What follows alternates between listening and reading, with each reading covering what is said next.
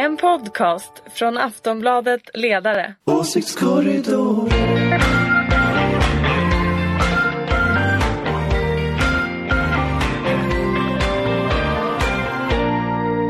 Hej och välkomna igen till Åsiktskorridoren. Vi har knappt hunnit få ut förra avsnittet så kör vi igen för nu är det valrörelse. Då är vi så här energiska och Hurra! på. Hurra! Eh, med oss idag har vi Ulrika Schenström, moderat. Hallå? Och från Aftonbladets ledarredaktion Anders Lindberg. Ja, hallå. Och Pernilla Eriksson. Tjena. Välkommen hit alla tre. Jag heter Anna Andersson. När vi spelar in det här är det torsdagen den 16 augusti. Det är tidigt på morgonen. Eh, så att vad som händer efter det här Kan vi hända vad som helst. Det kan hända vad som helst men det kommer inte med. Eh, vi ska börja med att i tisdag så hölls den första stora partiledardebatten. Det var Expressen och Dagens Industri som hade samlat ihop alla åtta i Göteborg. Så tittade ni? Göteborg. Ja, jag tittar. Ja. Var det en bra debatt?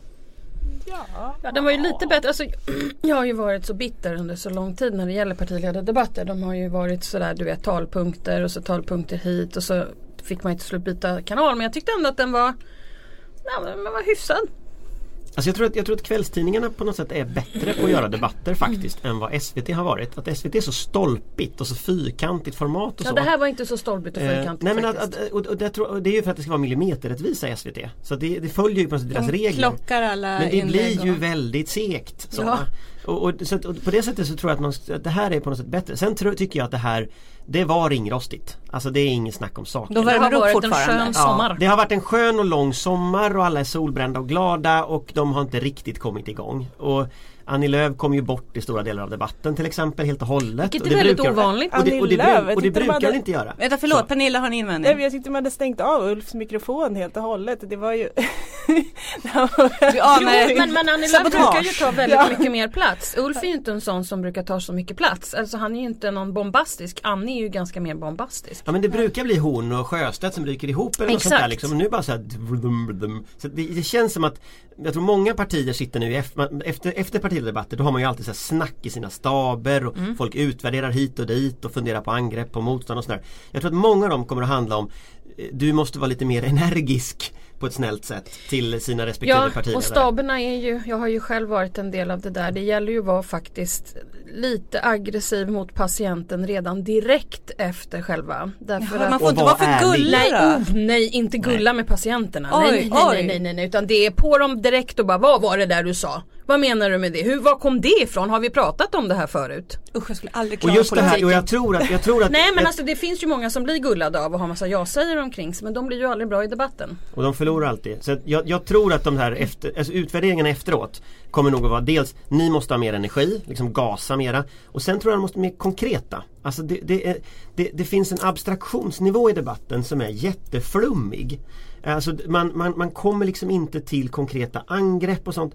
Och, och det där tror jag att ska du liksom tydliggöra skillnaden så, så tror jag att om vi tittar på hela Expressen-debatten och så ställer man frågan så här Vad var skill- den stora skillnaden mellan blocken? Då tror jag den, svaret på den frågan kommer vara Va?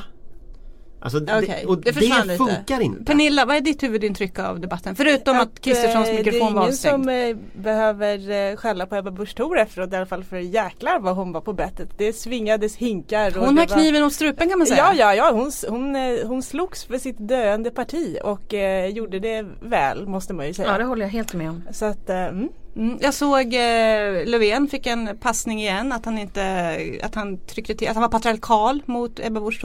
Ligger det något i det? gör dig klappa på eh, Ja, huvudet. Han Ja. klappade ju henne på huvudet.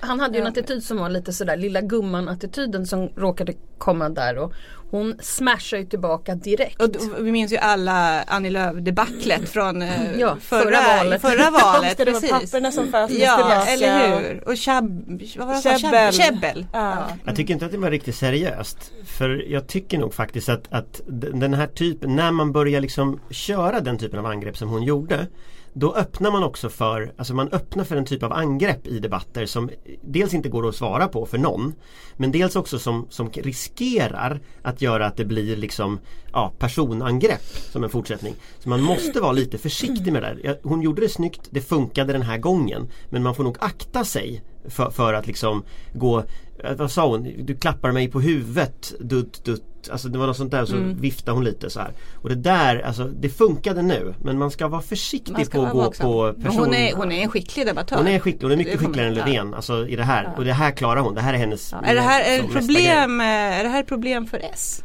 Att, Löfven inte ja, klarar att sånt. Inte... Alltså det var ju ett problem redan när, när han klantade till det med Annie Lööf och viftade bort den här rapporten. Jo men det var ju inte så skickligt liksom med, med Annie Lööf och det är, vad är det, Nej, det fyra år sedan? Det var inte så elegant, nej det kan man lugnt säga. Men, men då, då, då, och här kommer staben in. Här måste liksom hans tjänstemän tala om för honom Gör inte så, förbered precis att, för nu, nu ser man ju att det här funkar. Så nu är ju chansen Mm. ganska stor att folk kommer att köra det här mot honom hela valrörelsen. Och då måste han ju vara beredd på det nu så att säga. Men jag skulle ändå vilja höja till varningens finger för liksom det här teatraliska som, som finns i det där. Att det där är lite farligt i partiledardebatter för risken är att det går liksom inflation i sånt. Och därför är det otroligt viktigt att, att människor man har runt omkring sig som partiledare, även om du skulle tycka att det var jobbigt Anna. Mm, Så, jag är ju inte alltså, partiledare Som, då, nej, så men, att, men ja. som chef, att man har människor som säger ifrån. Och vågar säga ifrån och inte bara omger sig med människor som är jag-säger för att det är mycket trevligare. Men man tappar rätt ofta liksom ledartröjan ifall det börjar vara så att en kommer ut Den här patienten, jag har suttit där du vet när de kommer och det är blommor och grejer och så ser de ut så här ganska nöjda ut sådär och så springer det fram Och då springer du genast och sticker hål på det. och säger så här. Och så springer det små människor där och säger Åh det är så fantastiskt! Och så tänker man bara sluta! Han är usel! En katastrof! Jag älskar att referera till dem som patienter. Ja, men, det, men det är att ta en patient. Alltså för att du vet de blir väldigt beroende av media. De blir väldigt beroende av att, att, att coachas.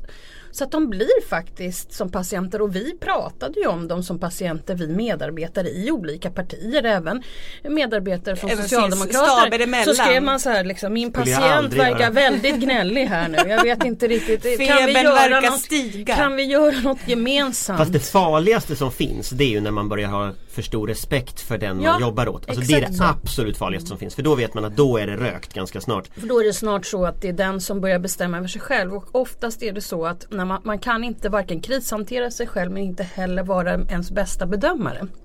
Nej, Så har helt rätt jag, jag vill bara hålla det. mig kvar lite grann vid Ebba Busch. Hon gjorde ett, ett kärnkraftutspel. Eller utspel är kanske ett starkt ord men plötsligt så liksom avvek lite grann från energiöverenskommelsen som KD Alltså, I sak är det ju väldigt fascinerande för det var ju, det var ju alltså Folkpartiet som hoppade av, Liberalerna Ja, som ja, hoppade precis. av kärnkraftsuppgörelsen Ja, eller energiuppgörelsen. Eh, och, och den satte ju ändå punkt för alltså 40-50 år av infekterad politisk diskussion. Och här vill hon då liksom i någon slags panikgrej för att hon får taskiga opinionssiffror riva upp det här. Var det eh, planerat tror ni eller var det Det var det, säkert, moment? Det var men, säkert. det var det säkert men det är väldigt märkligt. Jag är ju inte någon, någon stor, stor förståelse mig på på näringslivet. Eh, även om jag misstänker att de har helt andra drivkrafter än politiken naturligtvis. Men jag pratade med en sån person som är, kommer från den typen av värld. Näringslivet. som sa hur kunde hon göra det utspelet? Vi la ju ner de reaktorerna för att de inte var kommersiellt lönsamma. Så jag förstår inte riktigt varför skulle vi sätta igång två till? Det låter ganska dyrt. Men det är också, det är en, en, en vinkel är ju det, energiomställningen som För det kan ju helhet. vara dem hon försökte Men- nå. Om man Men, men en vinkel tycker jag med det här också det är, tror jag hur lite hon bottnar i sakfrågorna överlag. Alltså vi har haft en sommar som nu präglas av, av en, en oerhörd liksom, värmebölja, bränder Klimatfrågorna kommer upp och då har det ju funnits ett populiststråk hos Liberalerna till exempel som säger ja men då löser vi det med kärnkraft. Och, och det där är ju liksom, det där är ju trams. Alla förstår ju att vi ska ha förnybar energi. Men så att hon, hon på något sätt, hon är helt av banan. Så. Och givet KDs historia, KD är ju inte kärnkraftskramare historiskt. Så att det, det, det är en väldigt liksom Det var oväntat. det var väl? oväntat och Ja. det var oväntat klantigt skulle jag säga. Okej. Jag funderade över om det var ett sätt att, eh, nu gör ju inte hon det i debatten, men ändå närma sig SD därför att SD vurmar ju också för kärnkraften. Och eh, ja, Ja det var deras stora, in, liksom, stora innehåll i deras klimatutspel eh, som de gjorde i veckan. Det var väl just fortsatt satsning Jo, men det, på det, kärnkraften. det är det jag menar med det här populistspåret som finns. Att det är liksom Istället för att ta liksom den svåra diskussionen med liksom minskade utsläpp från bilar, minskade utsläpp från, från industrin, minskade utsläpp från energi och sådär. Så, kommer man liksom, så lägger man in så här kärnkraften, det är liksom lösningen på allt. Det där är ju trams i sak. Det vet alla som håller på med de här frågorna. Så att det blir på något sätt så här klimatförnekar populistspår ut i kanten som KD flörtar med här. Precis som Pernilla säger. Fast det blir ju också, jag vill verkligen slå ett slag för den här näringslivspersonen Ja. som jag pratade med. Att det, det är inte realistiskt heller. Alltså det är ju inte realistiskt i sak. Oavsett om man kan tycka vissa saker men det finns ju ingen som kommer att sätta Ingen vill lägga sina ingen pengar kommer där. lägga sina pengar där. Nej men högerpopulisternas lösning på klimathotet är ju inte realistisk så det är ju helt korrekt. Det ligger i linje menar du. Ja. Eh, vi fortsätter, vi ska dock hålla kvar vid patienterna, partiledarna. För vi ska prata om förtroendemätning. Idag kom Initio med en ny undersökning som presenteras i Aftonbladet. Eh, det har rört en del på sig. Jag kan säga så här, den som ligger absolut i topp är Kristersson och då har han ändå tappat 5 procentenheter från förra mätningen som gjordes i juni. Och han är ändå så överlägset eh, störst får man faktiskt säga. Han är den enda som är över 40 procent, 41 tror jag. 41 tror jag det var. Ja. Ja. Eh, vad är det han gör som är så himla rätt? Alltså, kommer ni ihåg det här för att man alltid sa att man kan inte byta partiledare mindre än ett år kvar före valet. Han tillträdde i oktober förra uppenbarligen- Ja det är mycket som har eh, ändrats på sistone. Vad är det Kristersson gör som är så rätt? Varför, vinner han så, varför har folk så stort förtroende för honom? Jag tror han är väldigt uppfattas som en ganska trevlig, hy, hygglig person. Ehm, Så det är väl det Mr. han Nice egentligen- guy, det är ja, det det är liksom. Mr Nice Guy. Ja, okej. Är det inte det här vuxen i rummet spåret också? Alla är så Mm. trötta på att alla på skriker åt varandra och är så otrevliga och så kommer någon in och säger så här nu ska vi vara snälla och kramas. Och då blir. Ja, liksom, framförallt kanske ha respekt för varandra. Och ja men det, det blir liksom på något sätt att det är Lite dagisfröken. Eh, Ja, för att du och jag kan ju ibland vara väldigt respektfulla mot varandra tills det liksom någon Tills någon sätter på en mikrofon.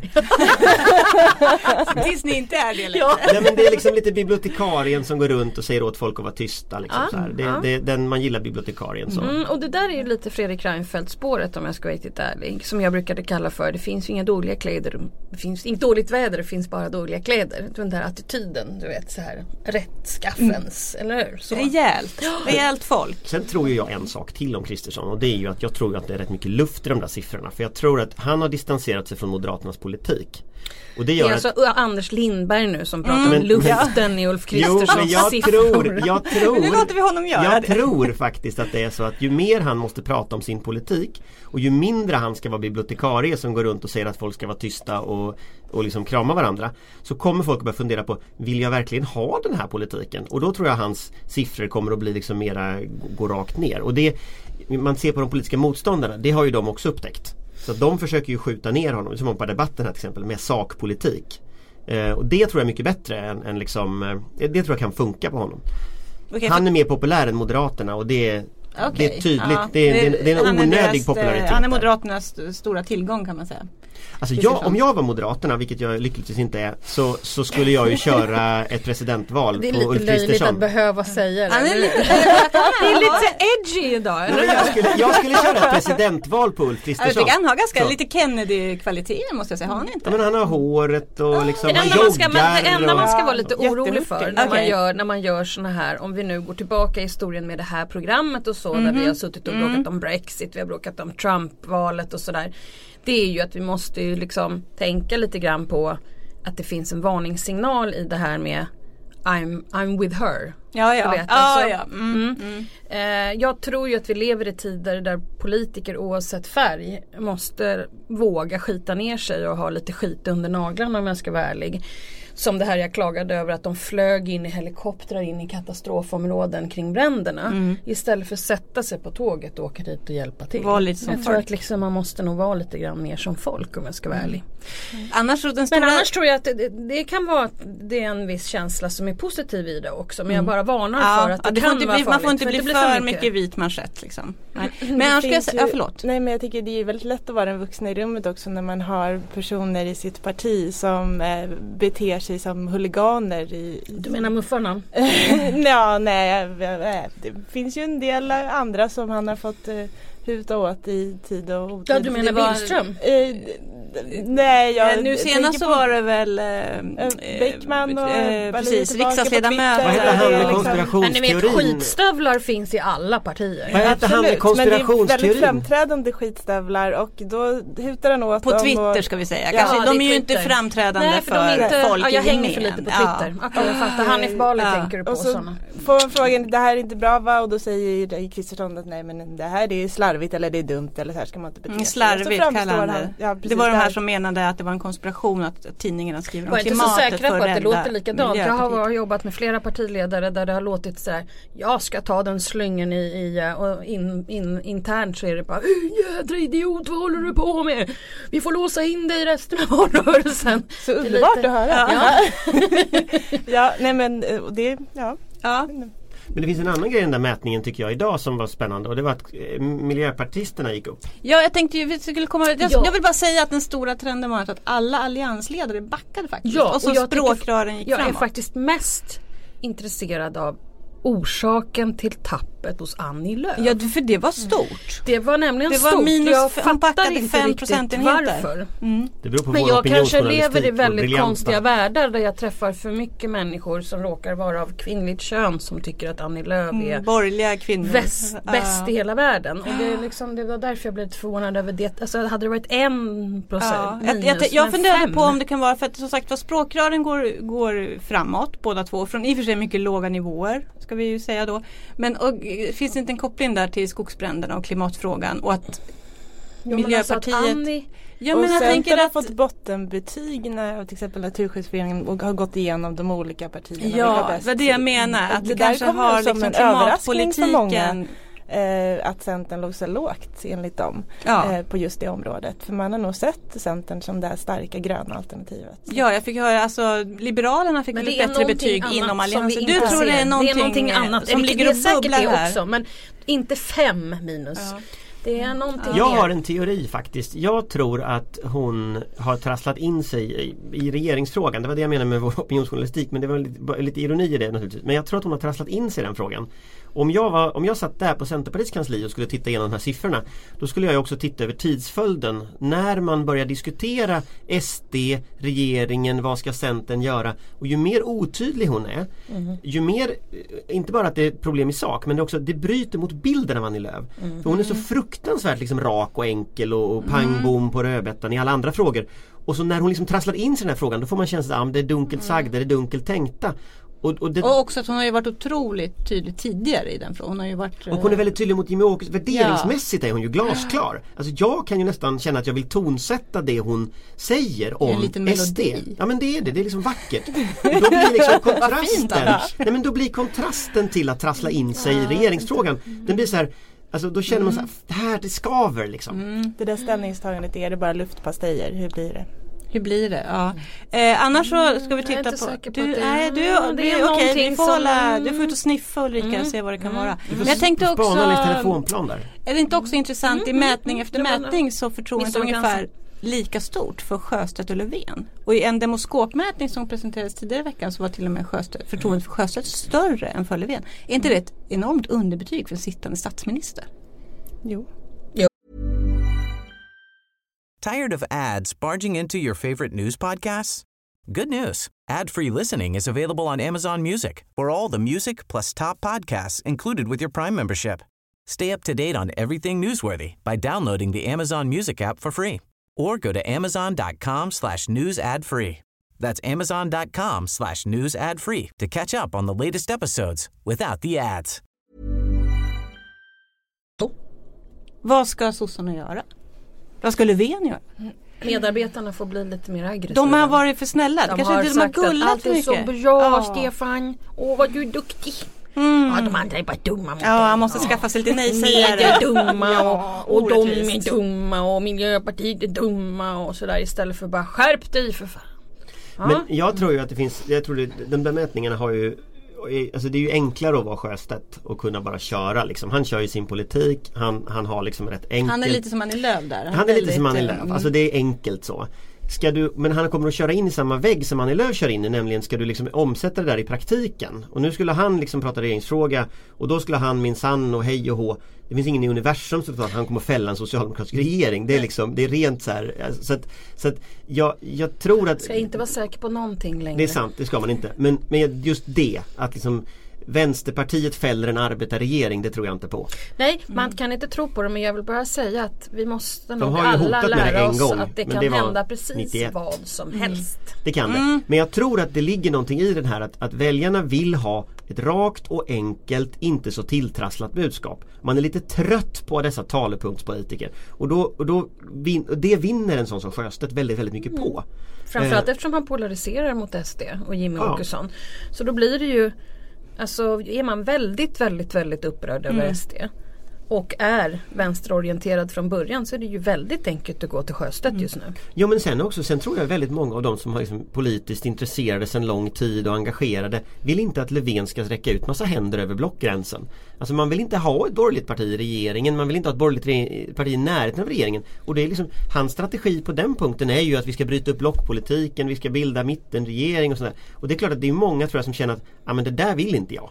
Sen tror jag att det är så att, att Vänsterpartiet ligger ju ganska rejält till vänster om Socialdemokraterna. Men nu flyttar sig ju Socialdemokraterna i vinstfrågan, i välfärdspolitik och sånt och låter mera vänster och då tror jag nog att, att de kommer att ta hem en ta lite, sticka lite hål på vänstern Jag tror du? de kan få hem sin vänsterfalang. För, för vänstern har legat stadigt runt 10% nu i alla Ja. fall. I De kommer att göra ett fantastiskt val. Näst, kanske ett Gudrunval. Var det 98? 90, Fick 98, 12 98 fick de 12. Ja, Ja. alltså ja, kanske. Ja, kanske. Vi får se. Eh, vi, vi går så raskt vidare. Det kanske kan hjälpa om partiledarna tänker om de tar upp rätt frågor. Eh, den, de senaste åren har vi pratat väldigt mycket invandring, lag och ordning. Eh, nu seglade klimatet upp, kort i alla fall, tillfälligt. Eh, men om man frågar väljarna vilken fråga som är den viktigaste för valet så säger de vården. Varför pratas inte mer vård? Varför, varför nappar inte partiledarna på det? Jag hör Ja, inte så KD mycket. pratar ju vård. Ja, KD de gör sant. De ville vill förstatliga, lägga ner landstingen. landstingen. Ja. för jag tänker, är det ett problem annars att vården ligger på landstingen? Jag det liksom tror, gör det jag svårt tror att att prata det om på är riksnivå? svårt för dem att prata om det på riksnivå eftersom eh, ansvaret ligger på landstinget. Jag tycker ju att de borde kunna prata om det ändå även om de inte ansvarar på för det på samma sätt. För jag tror folk är oroade för vården. Jag tror att det har varit en stor Ja, fråga det lär ganska man ju länge. folk om hela tiden. Jajamän. Ja, och både liksom som eh, Och, och patient jag- och som och där tror jag anställd det vore bra om partiledarna pratade lite grann om, om primärvården. Och, för att jag menar jag har ju själv testat på den avancerade vården i det här landet. Efter mina två månader på Karolinska och det är ju fantastiskt avancerat bra tipptoppvård. Men, den, men det kanske är fel Innan man kommer dit, primär. Alltså liksom. innan du får Mm. komma dit och läggas in. Så kanske det inte är så att du, det inte finns ingen bra tillgänglighet tror jag. Det är svårt att få tag på en läkare att prata med och sånt där. Ja, Mm. och det där borde ju politiken bestämma sig för vad man ska göra och det där är ju inte någon enkel nöt att Nej det är väl en Eh, ska man ha landstinget som man har, ska man inte? Och det är ju ingen som orkar ta tag i det. Det tror jag vanliga väljare känner av. Jag, Och jag, det- jag, jag tror sannolikheten att KD får upp frågan om man ska förstatliga vården eller inte Det tror jag är helt obefintligt för det är bara så strukturfrågor hit och dit Men däremot så tror jag Ulrika har helt rätt i det här att liksom det här innehållet i vården.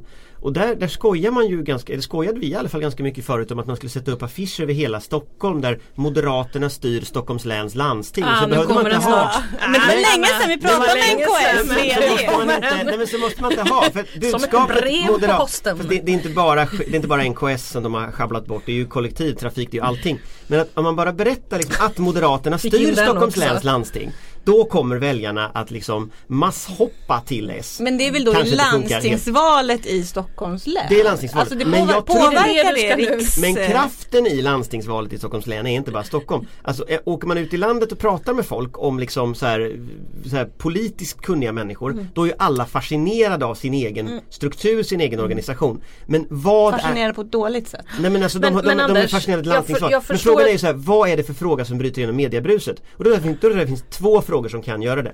Det är eh, den moderata korruptionen kopplat till, till Nej, Nya men Karolinska. dig nu. Det är det här precis som gör Nej. att väljarna går till SD när du håller på och tjafsar så här Jag kan hålla med dig om det mesta som du säger att det är, Det är dåligt. Men om du vill prata vård, då ska du prata vård och innehållet och inte Äh, tjafsa om ett hus. Eh, alla vill prata om Men eh, det där moder- handlar ju inte om vården, det där handlar ju om att, Privatiseringen av vården det där handlar om handlar ju om att sätta en, det här är precis vad vi gjorde mot er när det gällde tsunamin. Nämligen att sätta en stämpel på att ni är regeringsodugliga. Har ingenting med vården att göra. Men så det är ju försök inte med mig. jättetråkigt. Vet ni det är vad? jättetråkigt om ni skulle få en stämpel att vara regeringsodugliga. Nu börjar vi få upp pulsen här inne Mm. och då är det faktiskt dags att runda av för Anders har en taxi som väntar. Så vet ni Saved vad? by the bell. Ja, saved by the bell. Bryt, jag släpar dem till varsin ringhörna, slänger fram handdukar, delar ut vattenflaskor. Eh, men vi, jag, jag har en känsla att vi Får kommer jag säga min återkomma. andra poäng om sjukvården bara? Nej, nu har ju en Jo. taxi som om det har väntar. tio Ja, sekunder. Om det har med sjukvården att göra. Ja men jag, jag vill säga det här. Därför att moderat korruption och, och privatiseringar och sånt, det är det ena med sjukvården. Det andra med sjukvården tror jag, det är liksom